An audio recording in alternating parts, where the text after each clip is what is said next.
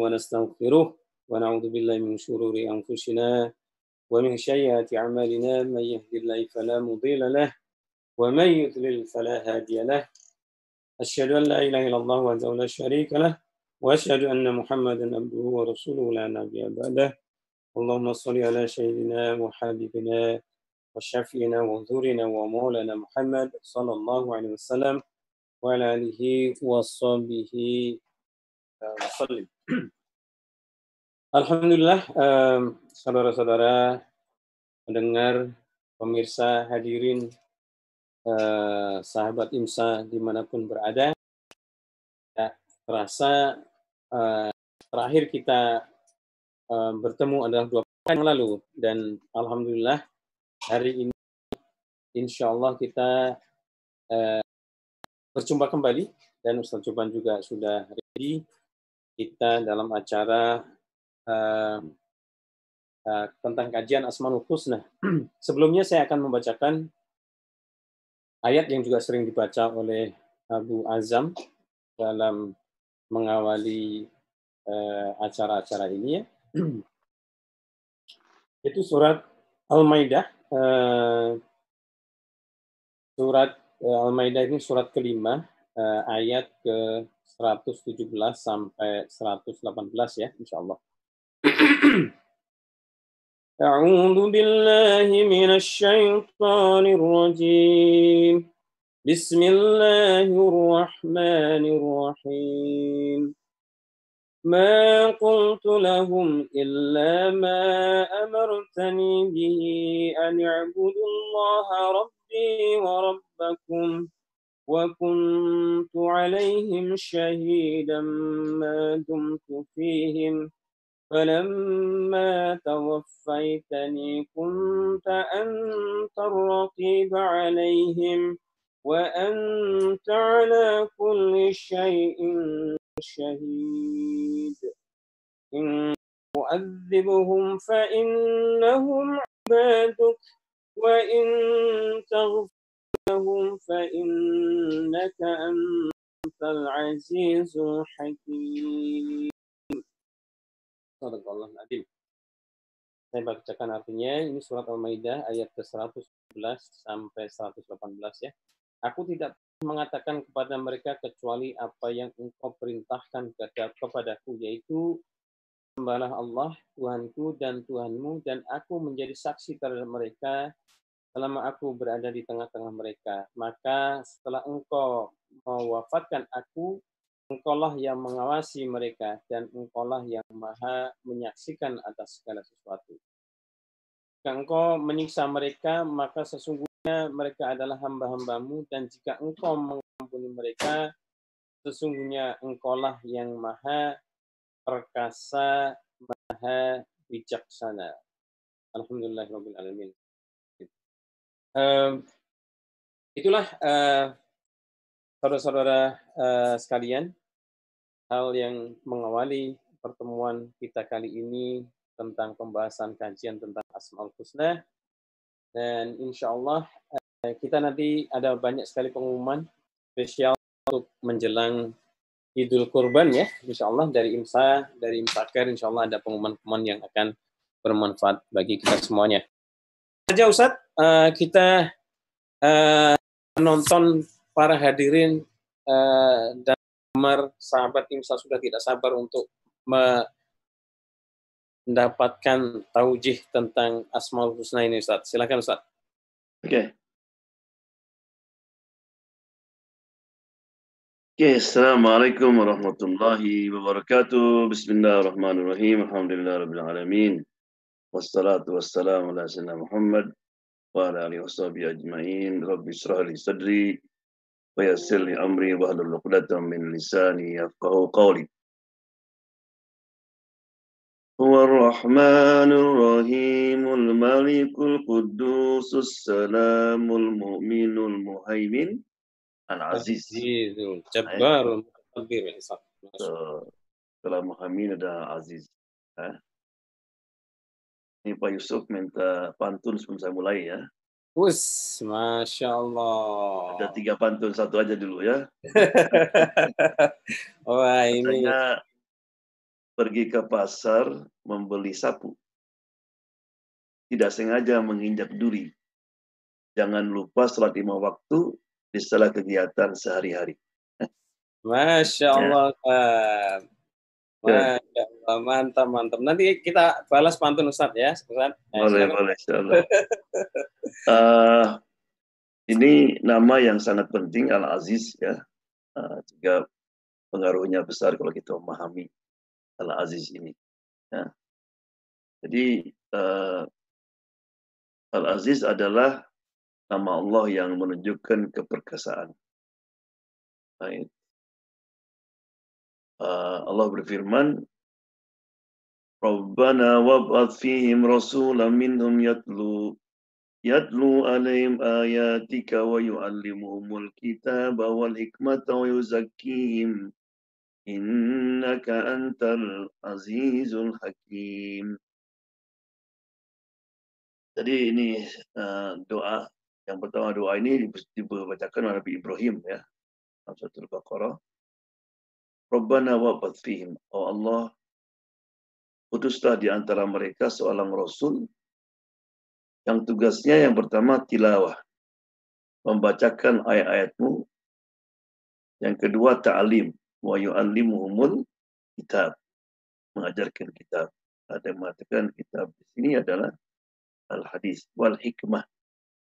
Dan hikmah wa yuzakkihim dan juga memberikan tazkiyah, membersihkan, mensucikan jiwa. Innaka karena engkau adalah antal aziz. Engkau adalah maha perkasa, al-hakim dan maha bijaksana.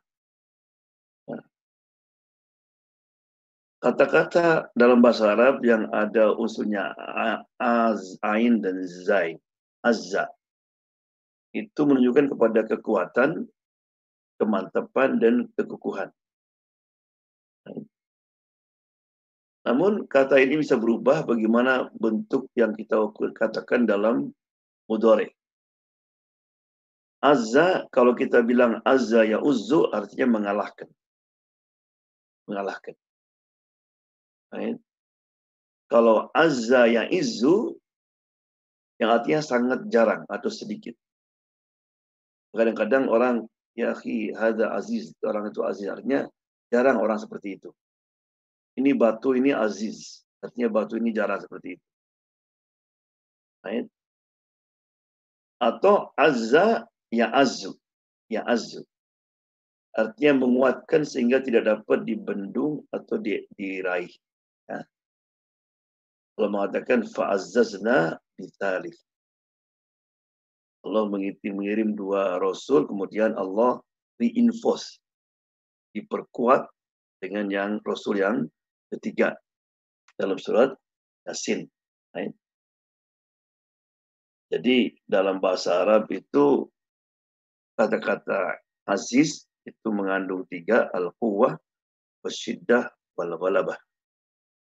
Artinya suatu kekuatan, kekokohan, dan juga ghalabah. Ghalabah artinya tidak ada yang bisa menandinginya atau mengalahkannya.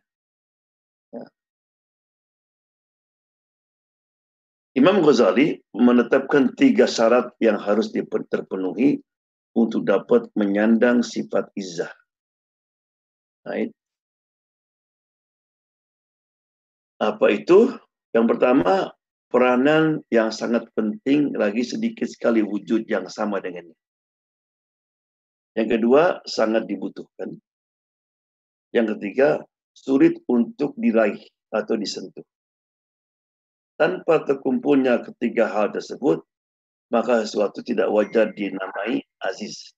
Ah, jadi aziz itu harus adalah mempunyai peranan yang sangat penting. Dan sedikit sekali seperti itu. Jadi tiga mesti mesti campur ya. Kalau kita lihat misalnya matahari. Matahari ini berperan bukan main kan, memberikan kehidupan, kehangatan, dan sangat dibutuhkan. Ya. Namun dia tidak mempunyai unsur yang ketiga. Sulit diraih, mudah diraih. Di mana di mana saja kita berada di siang hari, kita bisa lihat matahari. Jadi matahari tidak mungkin menjadi aziz. Jadi disebut aziz. Karena tidak terkumpul tiga syarat ini. Atau air. Air adalah peranan yang sangat penting. Berikan kehidupan. Semua orang perlu kepada air. Tapi dia nggak aziz. Karena bisa kita cari. ya Dan mudah untuk didapatkan. Ya. Matahari juga dengan teknologi bisa diukur. Saatnya matahari, jauh matahari dari bulan dan sebagainya. Ya. Jadi oleh karena itu yang pantas yang menyandang kata Aziz yang maha perkasa, yang sangat dibutuhkan, yang sulit diraih, Laisa kami hanya Allah Subhanahu. Makanya ketika Rasulullah SAW bertanya kepada Jibril, Ya Jibril, hal taruh robak? Ya Jibril, apakah kamu pernah melihat Tuhanmu? Kata Jibril, antara aku dan Allah ada 70 lapis cahaya. Lapis what? Cahaya. Kalau aku mendekati satu lapis saja, aku akan terbakar.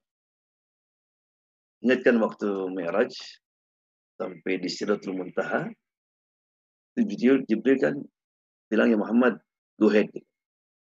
Kamu teruskan perjalananmu. Aku sampai di sini saja. Kata Nabi, kamu gimana ini? Saya bersama kamu dari dari bumi sampai ke tujuh lapis langit. Bilang, karena saya tidak dapat undangan. Hanya yang dapat undangan yang bisa melewati. Kalau saya melangkah satu step saja, saya, saya akan terbakar. Ya. Jadi hanya, hanya Allah yang maha mulia tidak ada bandingannya, sangat dibutuhkan, dan sulit dicari secara fisik, secara dat. Ya. Ibnu Qayyim rahimahullah berkata, Al-Izzah mengandung tiga hal. Izzah ini kata masdar. Ya.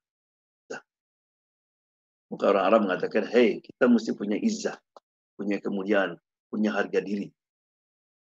Eh, yang pertama, mulia dengan kekuatan makna ini ditunjukkan oleh asma Allah yang lain al-qawi, al-matin. Jadi ada sinonim bahwa Allah itu adalah al-aziz, juga artinya al-qawi. Kemudian mulia dengan kekokohan. Dia adalah Allah zat yang maha kaya. Dia tidak membutuhkan seorang pun dan tidak seorang pun yang mampu memberikan kemadaratan baginya atau memberikan manfaat kepadanya. Dialah Allah yang maha kuasa memberikan manfaat dan madarat yang memberi dan mencegah. Makanya dalam sebuah hadis, insu wal jin, kalau jin dan manusia berkumpul semuanya, untuk memberikan manfaat kepada seorang, tapi kata Allah tidak, tidak akan bisa terlaksana. Kalau semua manusia di dunia, jin dan manusia berkumpul untuk menjatuhkan, memberikan bantuan kepada seorang, dia tidak mampu tanpa izin Allah Subhanahu. Ya. Demikian juga seperti corona sekarang. Corona ini yang hanya bisa menghapus, menghilangkan Allah Subhanahu wa taala. Makanya anak saya bilang the possibility corona ini akan terus berlalu. Akhirnya orang sudah peka hingga mangsa bodoh lah. Sudah nggak ada lockdown, eh, lockdown yang mati-matilah yang nggak kuat atau ditemukan vaksin. Eh? Jadi nanti timing ditemukan vaksin itu Allah Allah Allah kasih ilmu kepada orang. Eh? Karena zaman dulu juga sampai dua tahun tiga tahun. Nah, tapi Allah Allah swt kalau Allah ingin hilangkan, eh? just one second. Oleh karena itu dulu ada sebuah kisah. Makanya kita jangan underestimate the power of doa. Jangan merendahkan peranan doa. Karena doa itu, dengan doa itu kita tahu bedanya antara khalik, Allah pencipta, dan makhluk. Ya. Jadi makhluk ini manusia umumnya kalau kita minta sekali dia masih senyum. Dua kali mungkin masih senyum. Tiga kali senyumnya udah berubah. Empat kali ngaleos. Pura-pura nggak dengar. Ya. Lain dengan kholik. Allah justru sebaliknya. More kita minta sama Allah, more kita begging sama Allah, so Allah merasa gembira dan merasa dekat dengan hambanya. Senang kalau kita mengatakan ya Rabbana. Jadi Asim bin Thabit dalam peperangan Badar, dia banyak sekali membunuh, terutama tokoh-tokoh kaum musyrikin. Sehingga mereka mengumumkan masing-masing yang keluarga hilang itu, barang siapa yang bisa membawa kepalanya Asim, maka akan dikasih 100 onta. Right? 100 onta itu waktu itu bukan main jadi miliuner lah. Kalau orang punya satu onta. Jadi dalam peperangan namanya Ar-Roji. Jadi pernah kaum muslimin tertipu, ada orang datang kepada Rasulullah SAW, suruh dikirim beberapa orang untuk mengajarkan mereka. Pergilah di antaranya asing. Tapi sampai di sana mereka tertipu, diserang, dan meninggal. Nah, Asim ini karena tahu dia sudah hampir terjebak dan tahu bahwa kepala dia itu berharga, maka dia berdoa. Ya Allah, aku telah membela agamamu, menjaga agamamu. Jagalah diriku, jagalah badanku ini. Jangan sampai kalau aku mati disentuh sama orang kafir. Waktu dia sudah tergeletak dan mereka berbondong-bondong cepat ingin mengambil kepalanya, naik kena dapat panhalit kemol, itu Allah kirim bees, tawon. Jadi badannya dikelilingi oleh tawon. Dan setiap orang yang datang diserang itu. Banyak orang yang kena. Coba lagi, kenal lagi. Akhirnya mereka mundur. Bilang tunggu, tunggu sampai malam. Biasanya tawon ini kalau malam pergi dia. Betul, tawon itu malam hilang. Tapi begitu mereka mau mendekat, tiba-tiba turun hujan yang deras. Hujan deras sampai banjir, flood. Hingga badannya itu terbawa ke daerah orang muslim. Dengan apa? Doa. Uh, juga pernah Umar bin Khattab radhiyallahu anhu dia berdoa yang oleh sahabat dikritik. Doanya, "Ya Allah, aku minta mati syahid di kota Rasulullah SAW mati syahid di kota Rasulullah. Pada waktu itu, the safest kota yang paling aman adalah Madinah. Eh, Islam lagi super power sekarang. Perangan di mana? Jauh di Baghdad, Syria. Jadi kota yang paling aman Madinah. Ini kata salah satu sahabat, ya Umar, kalau mau mati syahid, jangan di sini ikut perang di sana. Tetap umur. Tapi Alhamdulillah. Dia mati syahid karena dibunuh oleh apa namanya Abu Lulu, orang Majusi. Itulah karena itu kita zaman sekarang pun jangan lupa untuk sering berdoa. Karena banyak orang yang ya akhi saya sudah sudah cuci tangan, pakai masker. Ada suami istri itu di tapi kena juga. Ya mungkin kena itu. Nah, karena lupa doa. Yang ketiga, mulia karena dia mampu menundukkan segala sesuatu, mengalahkan segala hal. Semuanya tunduk bagi Allah Subhanahu wa taala dan takluk pada kebesarannya, pasrah pada sama kehendak. Ya. Jadi ini tiga arti yang dikasihkan oleh Ibnu Qayyim. Makanya dalam surat uh, Al-Muluk Allah mengatakan Walladzi khalaqal mauta wal hayata liyabluwakum liyabluwakum ayyukum ahsana fahuwal azizul Dialah Allah yang menciptakan mati dan hidup untuk menguji siapa di antara kamu yang baik-baik, paling baik dalam amalan. Di akhir mana? Aziz dan Allah itu maha perkasa. Maksudnya apa? Di, di aziz itu di antara juga adalah di, kalau menginginkan sesuatu tidak ada orang yang bisa menyetop. Jadi kalau Allah menginginkan sesuatu, no one can block it. Aziz. Ini masalah mati dan hidup di tangan siapa? Allah Subhanahu wa taala. Orang itu mati tetap hidup hanya di tangan Allah Subhanahu Ya, oleh karena itu pengaruh orang yang yakin Allah itu adalah aziz itu besar. Akan membuat, membuat orang menjadi pemberani. Ya. Makanya Nabi ketika istirahat setelah perang, rupanya pedangnya ditaruh di atas pohon, ada seorang kafir yang ambil pedangnya, dihunuskan, Ya Muhammad, man yamnauka minni? Siapa yang bisa menjagamu dari aku sekarang. Nabi bangun.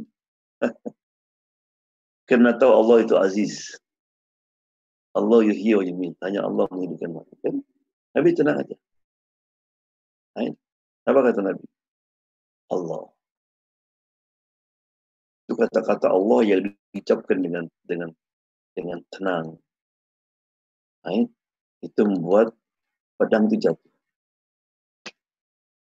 diambil sama Nabi. Ah, sekarang siapa yang bisa membela? Nabi bisa dipanggil Tuhan patung dia. Jadi kalau kita bisa mempercayai dengan yakin bahwa itu aziz maha perkasa. Allah yang hanya bisa menaklukkan dan tidak bisa ditundukkan. Jadi pemberani kita ketika salah, salah seorang khalifah Bani Umayyah dia bangun istana yang luar biasa megahnya. Kemudian diundang orang untuk melihat ayat uh, kamarnya, ini megah sekali tamannya, semuanya kagum. Ayat. Kemudian Hasan Basri datang. Jika ketika ditanya Hasan Basri, so what do you think? Dan pasti bilang, Yulia Khalifah, bagaimana nanti di hari kiamat ketika engkau berhadapan dengan Allah Subhanahu wa taala? Dari mana uang untuk membangun istana yang demikian megah pada saat banyak yang ada di piatu yang sulit dapat makan, you janda dan sebagainya. Akhirnya dikasih nasihat. Karena depan tamu nggak beri apa-apa dia. Jadi setelah selesai, orang pada pulang, marah dia pada sekuritinya. Kurang ajar kamu. Nah, dia membuat aku malu tadi. Tidak ada yang bertindak katanya. Kami tidak tahu kenapa. Paduka diam aja. Panggil dia. Panggil. Terus Algojo sudah siap. Pokoknya mau dipenggal dia. Datang saya masih. Nah, kawal semua. Tapi aneh, begitu dia datang, itu tiba-tiba Khalifah berdiri. Ahlan wa sahlan, katanya, welcome. Didudukkan dia. Terima kasih kamu atas nasihat kamu kemarin. Katanya. Saya memerlukan orang seperti kamu yang banyak. Meluruskan kebijakan-kebijakan. berikan nasihat, menyadarkan orang. Nah, kemudian pulang dikasih minyak wangi yang bagus. Terus pulang. Waktu keluar dari, istana, ada seorang security yang yang kaget bingung dia. Terus Syekh Hasan, can I ask you a question? Why? Kenapa kan? Dia bilang, kamu ini mestinya sekarang ini sudah sudah hilang kepalamu katanya. Sudah bukan main marahnya. Itu khalifah sebelum datang. Kemudian saya tadi lihat, kamu waktu, waktu masuk ke dalam pintu istana, kamu kayak baca apa gitu? Ya saya baca. Saya bilang, ya Allah, seperti engkau telah menjadikan api ayat menjadi dingin dan menyelamatkan Ibrahim, ya, dinginkanlah hati khalifah ini dan selamatkan. Allah doa kamu diterima oleh Allah Subhanahu wa taala. Ayat apa yang membuat Hasan Basri berani ngomong depan khalifah yang kejam itu? Apa? Ayat karena tahu Allah itu Al Aziz, perkasa. Ya. Oleh karena itu maka dalam Al-Quran itu banyak sekali kata-kata aziz diulangi. Tapi yang paling banyak itu wa'lam annallah azizun hakim. Aziz dengan hakim. Itu yang paling banyak di mana? Disatukan. Ya. Kenapa itu? Kalau tidak salah ada 40 kali. Azizun hakim. Ayat Maha perkasa, maha bijaksana, hakim. Saya tanya sekarang. Biasanya kalau ada seorang raja yang kuat, perkasa, dia sangat dibutuhkan. Kekuatannya bukan main. Itu berpeluang, berpeluang untuk apa? Berbuat zalim. Kita lihat Namrud, kita lihat Fir'aun berbuat zalim. Maka Allah yang maha mulia, yang maha perkasa, yang sangat diperlukan, yang pengaruhnya luar biasa, dan sebagainya. Ayat Allah, meskipun saya mempunyai kehebatan yang demikian, jangan lupa saya ini bijaksana. Sehingga semua keputusan tindak tanduk Allah itu ayat itu tidak ngawur. Ya, maka kita tenang. Allah meskipun aziz, tapi Allah itu apa? Bijaksana. Pasti semua keputusannya ada hikmahnya. Semua larangannya ada hikmahnya. Ide kita diberi atau nggak diberi, pasti ada hikmah. Itulah kenapa disandingkan kata aziz dengan kata lain dan ayat yang lain wallahu azizun duntiqom dan Allah maha perkasa lagi mempunyai balasan siksa yang keras ayat terhadap orang-orang yang membangkang Dalika takdirul azizil alim dalam surat Yasin. Demikianlah ketetapan yang maha perkasa bagi maha mengetahui. Allah SWT bicara masalah ini, setelah bicara masalah masalah matahari, bulan, galaksi, sebagainya. Dan semua itu adalah ketetapan daripada aziz, tapi juga alim. Jadi oleh karena itu, you know, the size, besarnya matahari, besarnya bulan, distance antara mereka, itu diatur sedemikian rupa. Hingga terjadi keras. Ya. Kenapa? Karena dia alim. Tahu di mana tempatnya. Demikian juga Allah itu disebut Azizun Rahim. Azizun Rahim. Yang maha perkasa, ya, yang maha hebat dan sebagainya. Tapi dia Rahim. Sangat penyayang. Sehingga kita tidak merasa takut. Seperti takutnya orang pada raja-raja yang dolim. Tidak ada kekuasaan. Kenapa? Karena ini, karena Allah SWT di samping dia aziz, luar biasa kekuasaannya, tapi dia. Tapi dia hakim. Tapi dia Ya.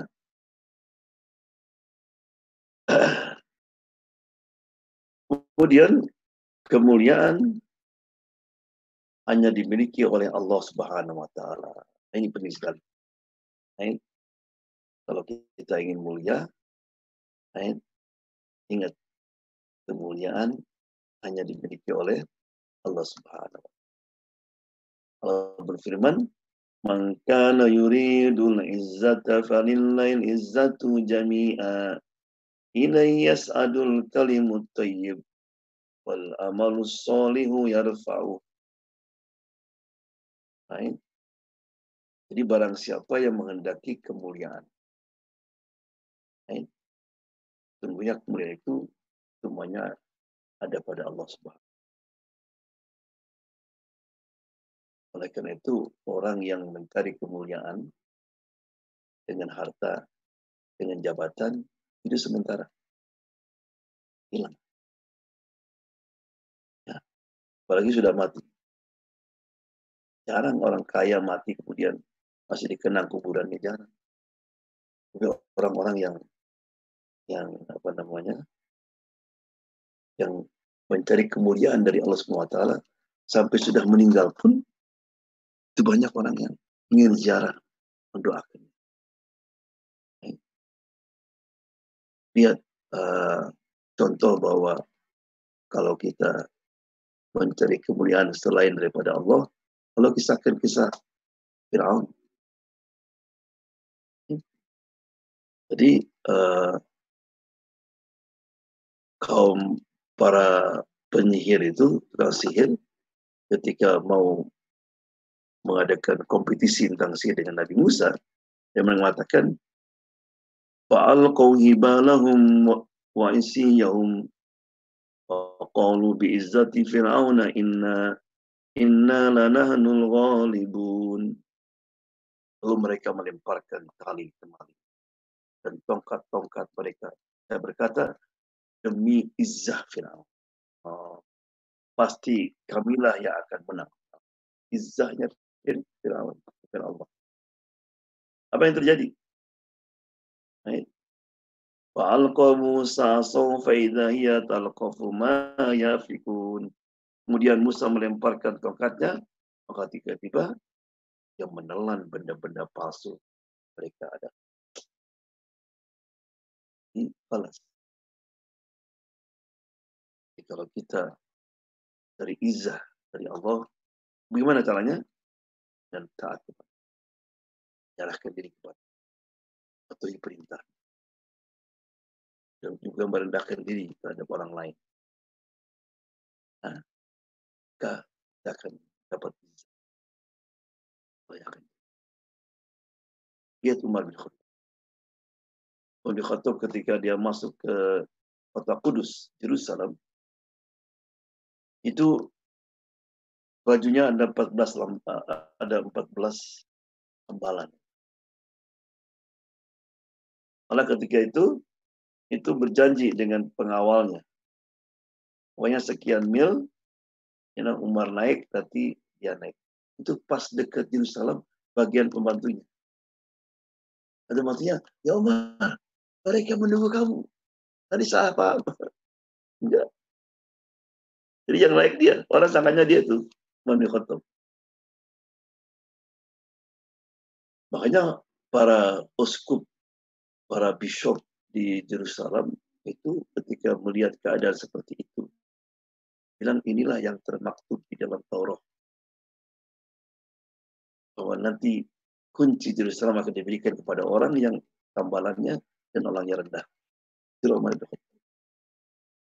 Jadi ketika para yang nyambut kau jenderal kaum muslimin pakai pakaian itu. Umar marah. Tahu kamu, kamu itu dihargai, dimuliakan bukan karena kamu orang Arab. Lain. Dan kedudukan kamu karena Islam. Betul. Orang menghargai Umar bukan karena Umarnya. Umar sama aja. Waktu muslim ke muslim. Nah, nah. Jadi hati-hati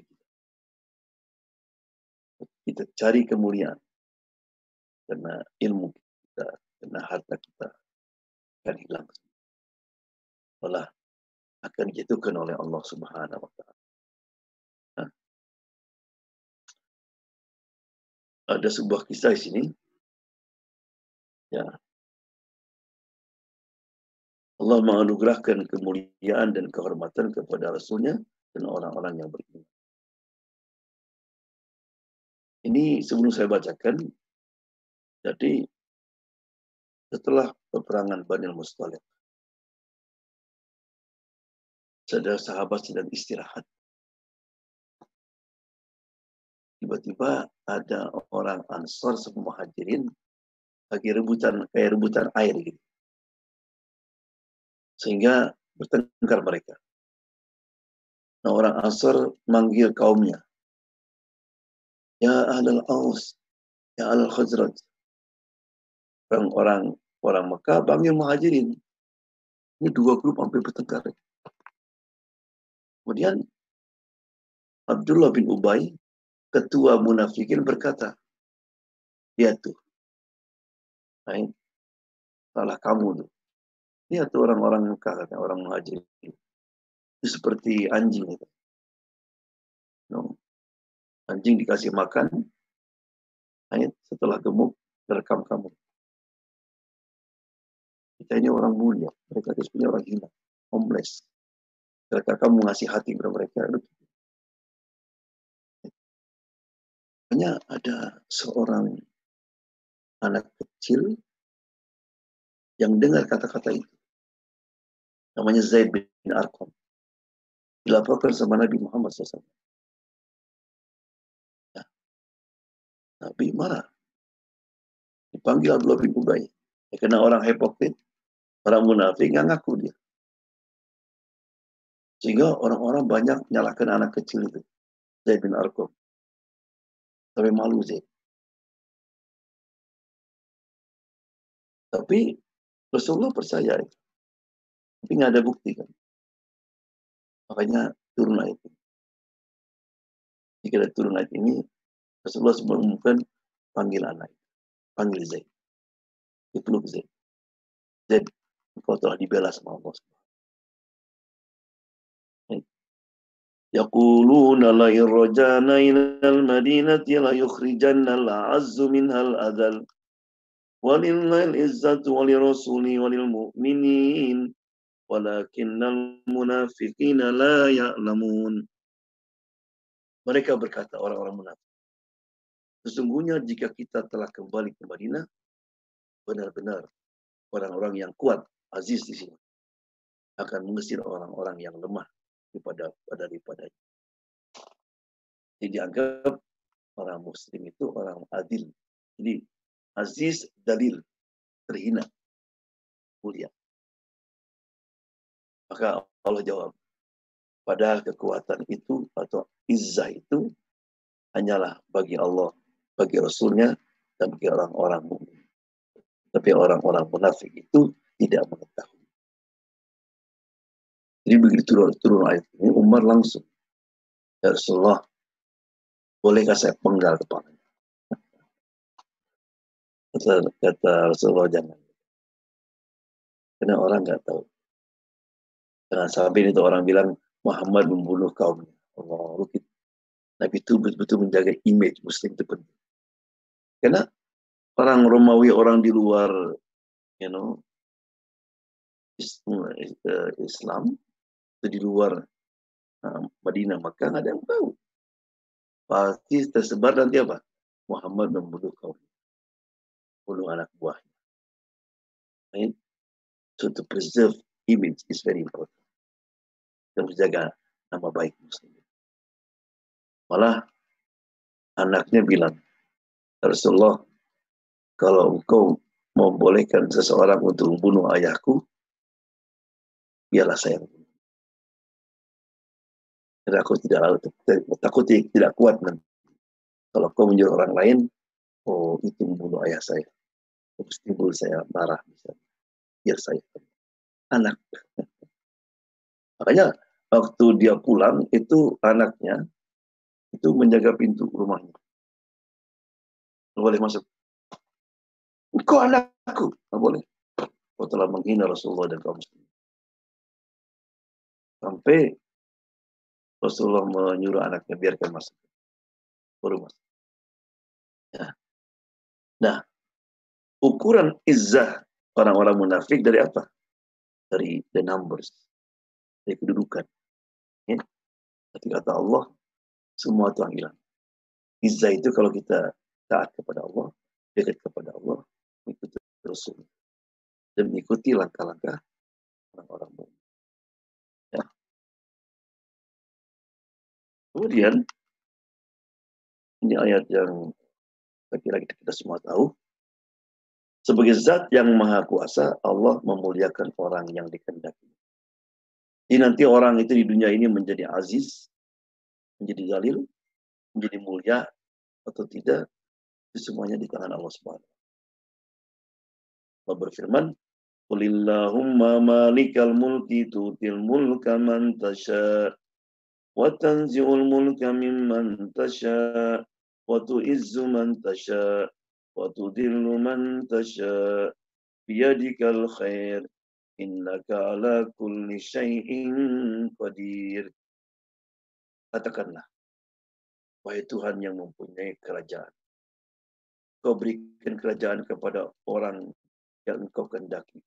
Dan engkau cabut kerajaan dari orang yang engkau kendaki. Kau memuliakan orang yang engkau kendaki. Engkau hinakan orang yang engkau kehendaki. Jangan engkaulah segala kebajikan. Sungguhnya engkau maha kuasa atas segala sesuatu.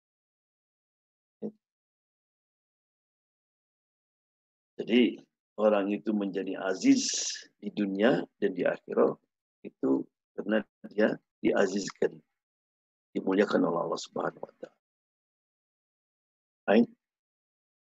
Nah, ini juga menunjukkan kalau kita ingin menjadi aziz, menjadi mulia di dunia di akhirat, maka syaratnya satu.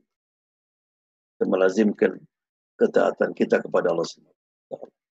Berapa tinggi ketaatan kita kepada Allah, di situlah ukuran izzah kita.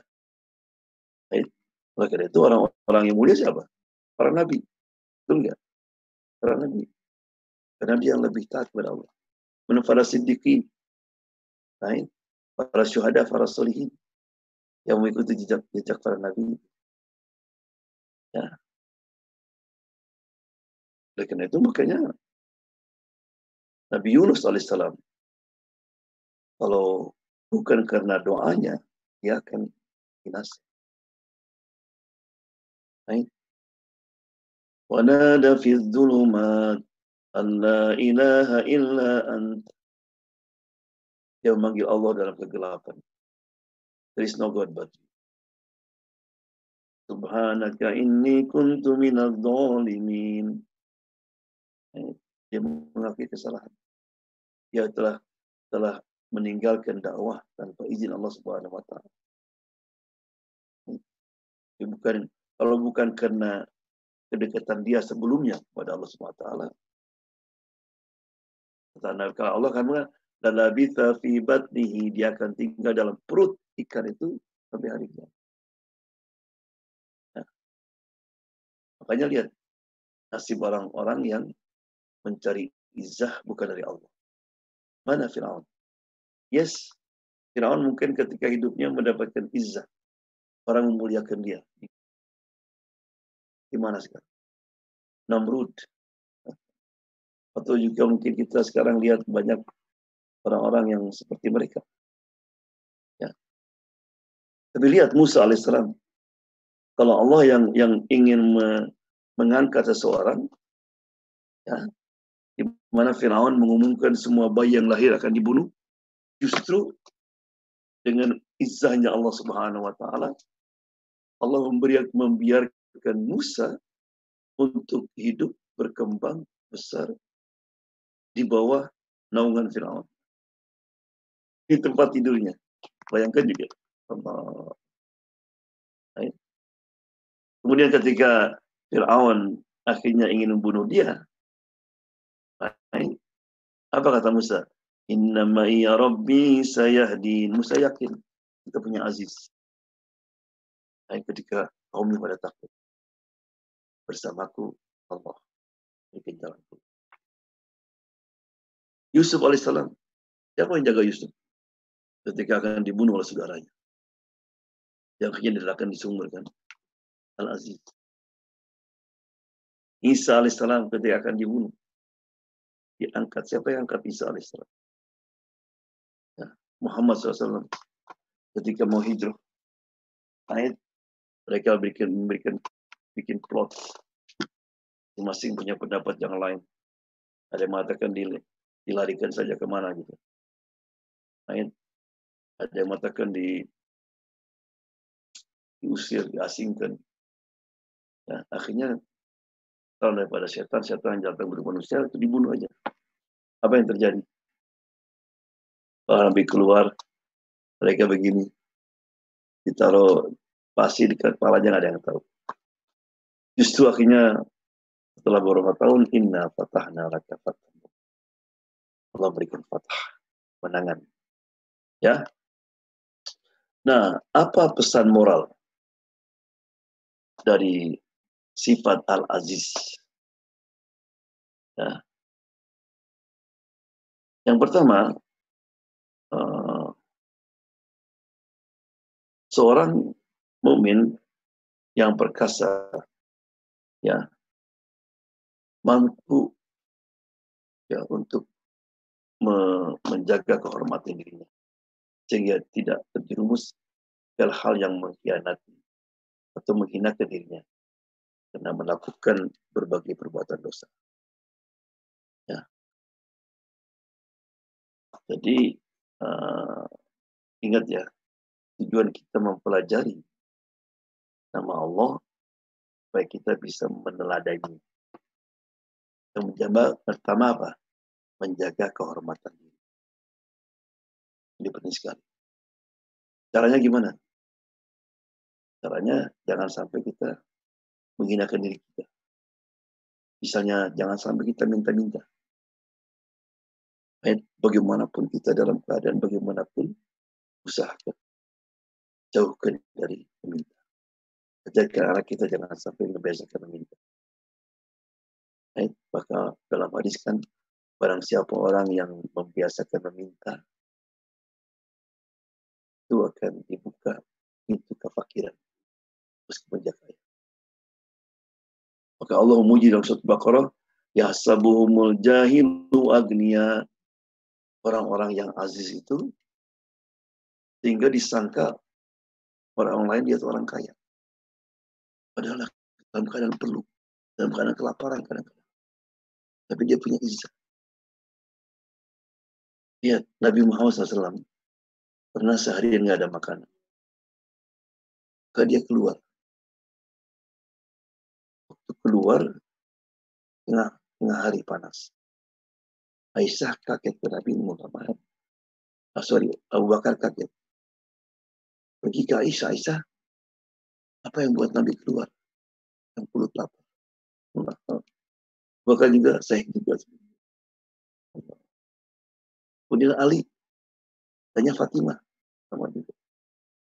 Padahal itu kalau menantu kan, pertua dia punya izah. Di antara yang bisa menjadikan kehormatan diri, korupsi. Ya. Banyak orang. Nah sekarang sudah menjadi tren, jadi orang nggak malu. Para pejabat, para pemimpin korupsi. Masuk penjara. Ya. Atau kita merendahkan diri di depan bos depan orang kaya. Makanya kata Nabi, barang siapa yang merendahkan diri karena kekayaannya, itu sepertiga imannya itu hilang. Boleh kita. Menghormat boleh, tapi jangan. Kadang-kadang kalau orang kaya telepon, kita malah orangnya nggak tahu nggak lihat kita. Kita mengingat pakai baju kutang. Oh bapak, bapak, cepat, cepat, baju kutang. Ya Allah. Ya. Makanya uh, waktu Inggris itu dia menjajah India. Pernah salah seorang officernya itu nampar salah seorang. Orang orang biasa orang India orang miskin. Tampar tampar lagi sama dia. Tapi dia dia begitu dia sendirian. Kalau dia menampar lagi takut nanti orang dia pergi dia ke jenderal. Jenderal saya ditampar. Orang jalan berani nampar saya. Ya ini aja. Kamu pergi sama orang itu kemudian minta maaf. Ah, minta maaf dan kasih uang nih. Uang banyak. Udah. Ya kayaknya disamperin minta maaf saya yang salah. Ini untuk kamu. Oke. uang yang cukup untuk bangun rumah. Buka bisnis. Akhirnya orang itu berhasil. Dalam bisnis dia orang terkenal lah orang banyak membantunya dia. Setelah sekian tahun, kata jenderal itu datang lagi ke Depan orang, pasti itu ada pesta. Orang banyak yang datang. Begitu datang orang itu nyambut. Karena dia membuat dia kaya. Tiba ditampar. Baik. Pengawal itu jawab. Sudah masuk. Kaget ya. Padahal dulu dia orang biasa. Orang mungkin nggak ada perhatian sama dia. Sekarang dia punya pengawal, punya ini.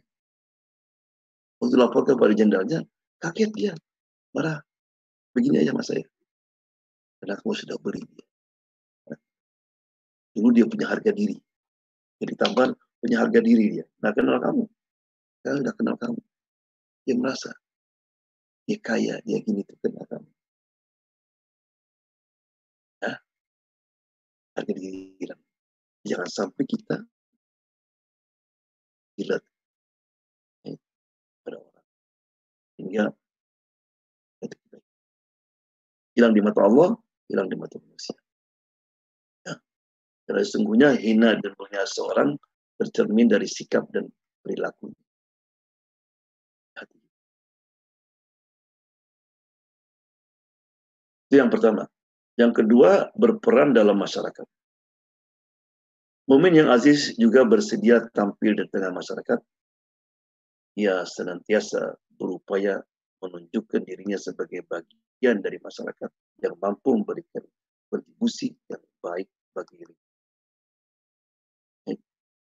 Jadi seorang aziz itu harus selalu dia berusaha bagaimana agar dia itu bermanfaat untuk keluarganya, untuk sekitarnya dan untuk negara. Akhirnya saya ingin berperan. Baik. Ya. Dan orang yang aziz ini karena dia banyak manfaatnya, itu banyak orang yang ingin dekat dengan dia. Baik.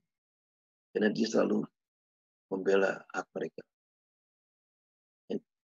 Memenuhi kebutuhan mereka. Orang aziz. Makanya Rasulullah SAW itu selama 40 tahun sebelum sebelum jadi nabi.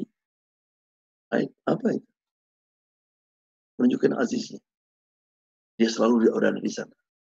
Hingga orang semua tenang dengan Rasulullah SAW. Rasulullah SAW itu sebelum jadi nabi itu bukan main manfaatnya pada orang. Makanya ketika dia nerima wahyu kan, dan dia kaget, ditenangkan sama Khadijah. Apa kata Khadijah? Tidak mungkin Allah akan menjatuhkan kamu. Karena selalu kamu selalu care warga masyarakat sekitar tetangga. Hanya Nabi ketika jadi jadi Rasul pun itu izahnya tetap ada. Nah, ketika dia ditawarkan kan, kalau kamu dengan dakwah ini ingin jadi orang yang paling kaya, kamu ingin apa namanya supaya uh, menjadi pemimpin. Atau ingin kawin dengan perempuan paling cantik. Oh, have problem with your mind, helping doctor. Apa kata Nabi?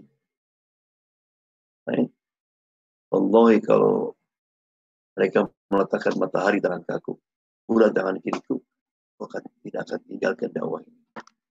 Ima dakwah ini jalan terus, aku akan meninggal. Ya, harga diri. Kemudian nggak bisa dibeli. Di orang aziz itu orang yang nggak bisa dibeli. Ya. Kemudian yang ketiga, mengoptimalkan kemampuan dan peran. Mengoptimalkan kemampuan diri dan peran tertentu dalam berbagai hal yang positif yang merupakan terjemahan lain dari keazizan manusia.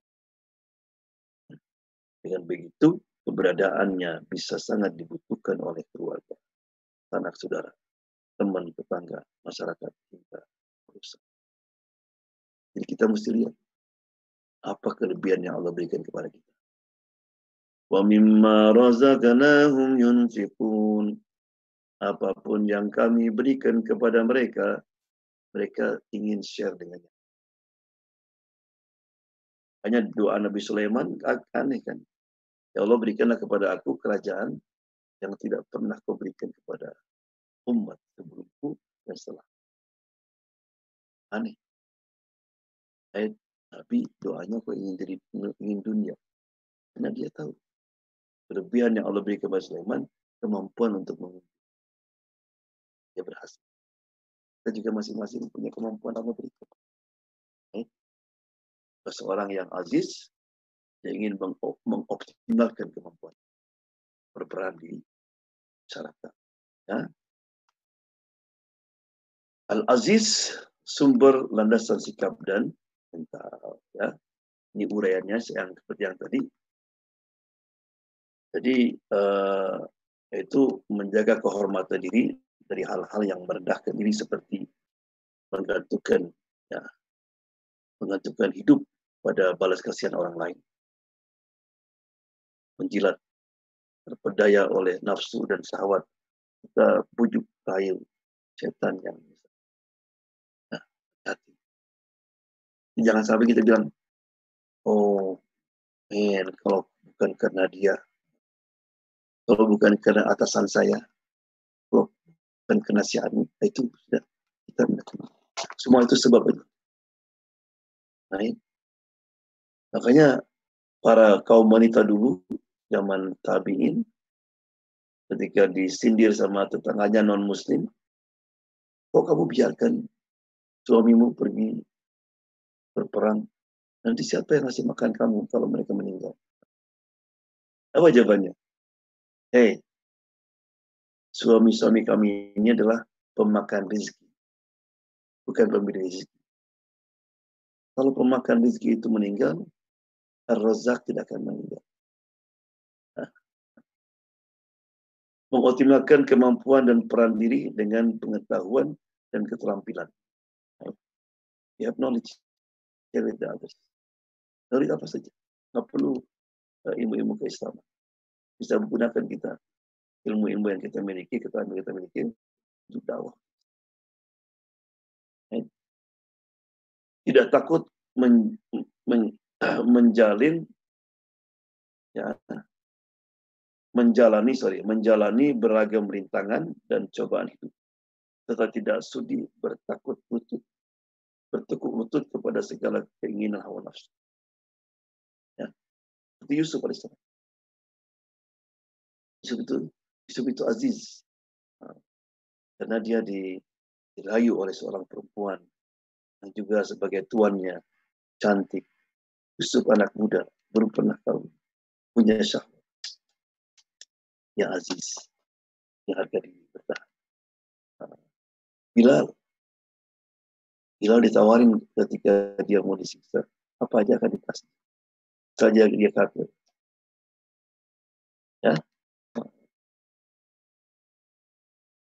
Kemudian tidak mau dikalahkan oleh kemalasan yang dapat membuat potensi diri menjadi lemah dan tidak berkembang. Uh, ya, banyak kan kita selalu tidak menghargai orang apa. Ah, siapa malas. Orang yang aziz adalah orang yang tidak malas. Banyak Imam Ahmad itu itu paling anti untuk mendapatkan pemberian dari apa. Imam Ahmad itu ketika dia jadi imam itu suka pergi ke hutan tadi kali. Dan padahal temannya banyak dari negara juga ingin memberikan suplai apa pun yang diperlukan. Kemudian optimis dalam menjalani, hidup, namun tetap semangat untuk terus belajar dan ber, berikhtiar. Uh, jadi orang yang aziz menghadapi corona ini optimis. Ah, corona. Sama. Dulu juga pernah terjadi corona. Hundred. Satu-satu akan. Tawakal semua Yes, dia menjaga dirinya. Distant, was the hand. Tapi nggak pernah dia takut. Aku malu orang kena aku. Ya, berperan dalam masyarakat dengan cara memberikan kontribusi yang baik guna mewujudkan kehidupan sosial yang dilandasi oleh nilai-nilai agama. Jadi maksudnya ketika seseorang itu dikasih jabatan, kedudukan, dianggap itu adalah aman. Tidak takut. Takut tidak bisa jaga aman. Yang timbul ada rasa aziz. Nah, jadi itulah uh, cerita sekilas tentang Allah Al-Aziz. Allah yang maha mulia, Allah yang maha kuasa. Allah yang semua orang memerlukan Allah Subhanahu wa taala. Allah yang kalau dia menginginkan sesuatu tidak ada yang bisa menghalanginya. Demikian juga sebaliknya. Namun Allah SWT meskipun dia aziz, maha perkasa, maha kuasa, tapi dia juga hakim, maha bijaksana. Oleh karena itu kita pasti apa Allah putuskan, ya kan pasti hakim, bijaksana. Demikian juga rohim, wafud, maaf, masih dan penyayang. Ya. Kita tutup, tadi saya dapat uh, teks dari uh, Pak Idrus Sheikh dari San Francisco yang katanya mertuanya ya, Abdurrahim bin Salim Bawazin uh, baru meninggal. Mari kita doakan الحمد لله حمدا يوافي نعمك في مزيد يا ربنا لك الحمد كما ينبغي في جلال وجهك وعظيم سلطانك. اللهم صل وسلم على سيدنا وعلى آله وصحبه أجمعين. اللهم اغفر له وارحمه وعافه واعف عنه وأقم نزله ووسع مدخله ونقه من الخطايا كما ينقى الثوب الأبيض من الدنس وأدخله الجنة مع الأبرار. يا عزيز يا غفار اللهم لا تهرمنا أجره. ولا تفتنا بعده. واغفر لنا وله. ربنا اغفر لنا ولإخوان الذين سبقونا بالإيمان. ولا تجعل في قلوبنا غلا للذين آمنوا. ربنا إنك رؤوف رحيم. وصلى الله وسلم. الحمد لله رب العالمين.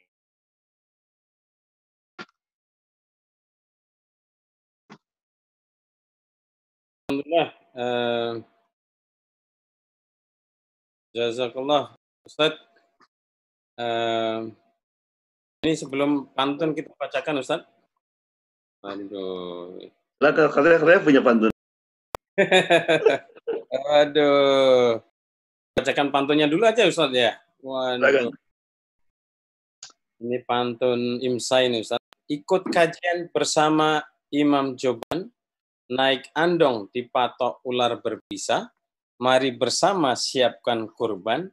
Ayo dong ramaikan siar imsak. Masya Allah. Masya Allah, good, good. Katanya pergi ke Jogja asik sekali. Sana naik di Masya Allah. Um, sebelum kita masuk ke tanya, uh, sebentar saya pengumuman ya. Uh,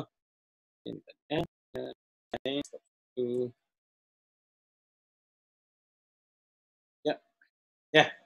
Alhamdulillah di menjelang uh, kurban ini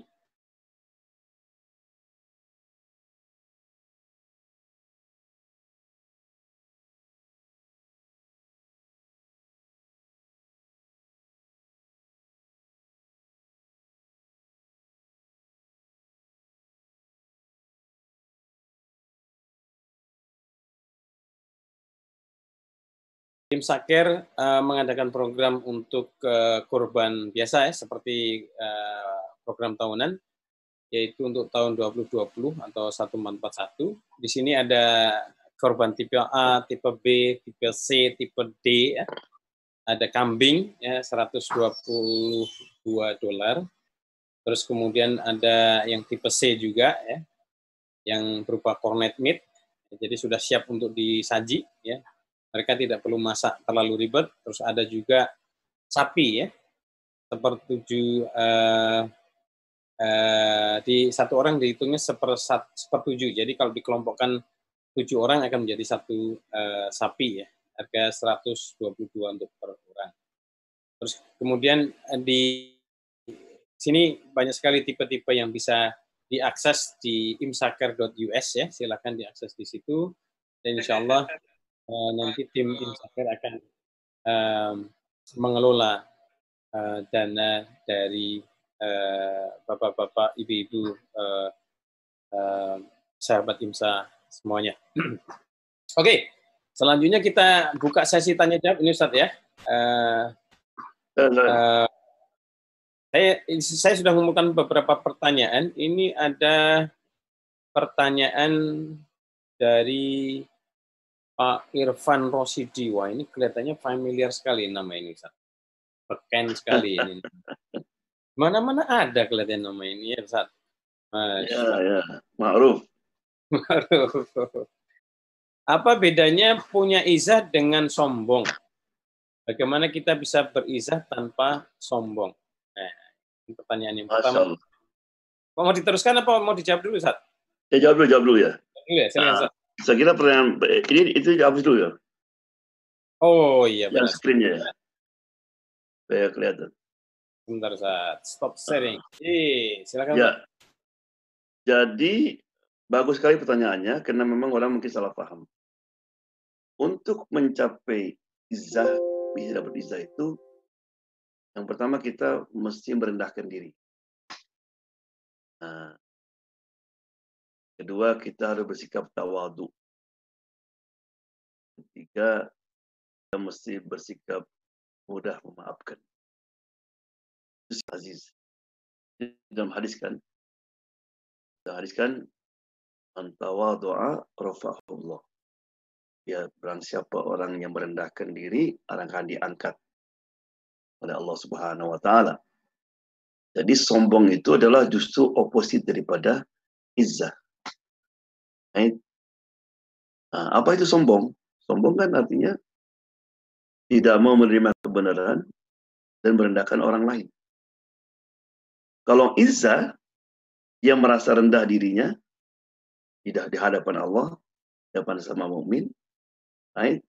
tapi dia merasa bangga karena dia termasuk orang yang yang mentaati perintah Allah. Taati ya. Jadi ada dua yang bisa kita ketahui. Yang pertama dari hati. Ya, dan itu yang sulit untuk diketahui apa itu izah atau sombong. Ya Allah Subhanahu wa taala.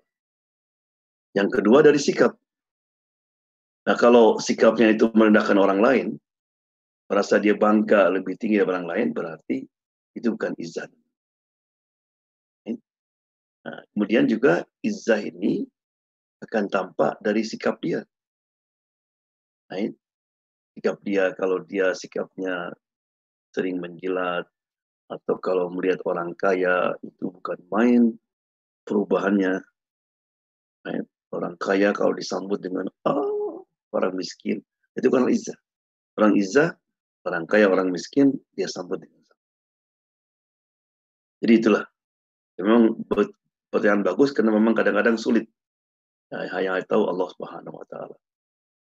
Tapi tanda-tandanya itu yang menentukan di sini. Teruskan. Ya, terima kasih. Ya. Nah, ini pertanyaan yang kedua uh, terkadang aziz itu diasumsikan seperti kekuasaan Ustaz atau al-mulk. Ini bedanya di mana Ustaz? Aziz dan al-mulk ini Ustaz. Ustaz. Perbedaannya kalau al-mulk itu satu kekuasaan tapi belum tentu dia aziz. Jadi orang punya kekuasaan belum tentu dia aziz. Artinya aziz ini dia berkuasa dan dia tidak bisa ditaklukkan. Tapi kalau orang itu punya kekuasaan, mungkin saja ada orang bisa menaklukkan dia. Eh? Makanya Allah SWT itu mempunyai sifat aziz yang bisa ditempatkan di siapa aja. Dia sebagai malik, tapi dia aziz. Right? Uh, dia juga sebagai al-qawi, al tapi juga aziz. Karena sifat aziz ini adalah sifat atau suatu kekuasaan yang sifatnya kokoh, bisa mengalahkan dan nggak bisa dikalahkan. Right? Sedangkan seorang malik, kalau itu bukan Allah, dia berkuasa. Tapi kadang-kadang bisa dikuasai orang lain. Banyak kelemahannya. Right? Kemudian tidak setiap orang malik itu kalau menginginkan sesuatu harus tapi kalau Aziz ya kalau dia menginginkan sesuatu pasti terpenuhi dan kalau dan juga tidak mungkin ada orang yang bisa membloknya tapi kalau Al Malik bisa aja orang lebih kuat lagi atau dia ketipu nah, itu bedanya antara Al Muluk dan Al Aziz ya jazakallah masya Allah Uh, kalau ada yang mau bertanya silahkan di unmute dan kemudian sampaikan pertanyaannya ya. Ini ada pertanyaan lagi Ustaz. Um, tadi di slide-nya Ustaz uh, menulis tentang uh, apa uh, uh, hal yang bisa diambil dari uh, sifat Al-Aziz ini.